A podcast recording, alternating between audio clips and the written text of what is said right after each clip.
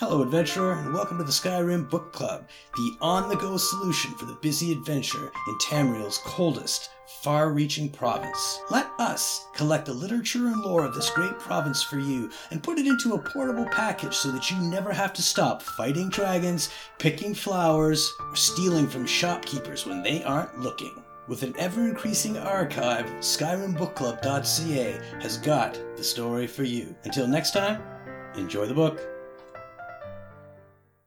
Souls, black and white. A scholar's look at the souls of man and beast.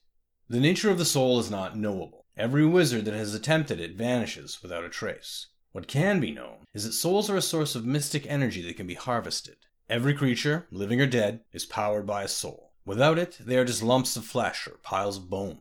This animating force can be contained within a soul gem, if the soul gem has the capacity. From the gem, the power can be used to power magical items.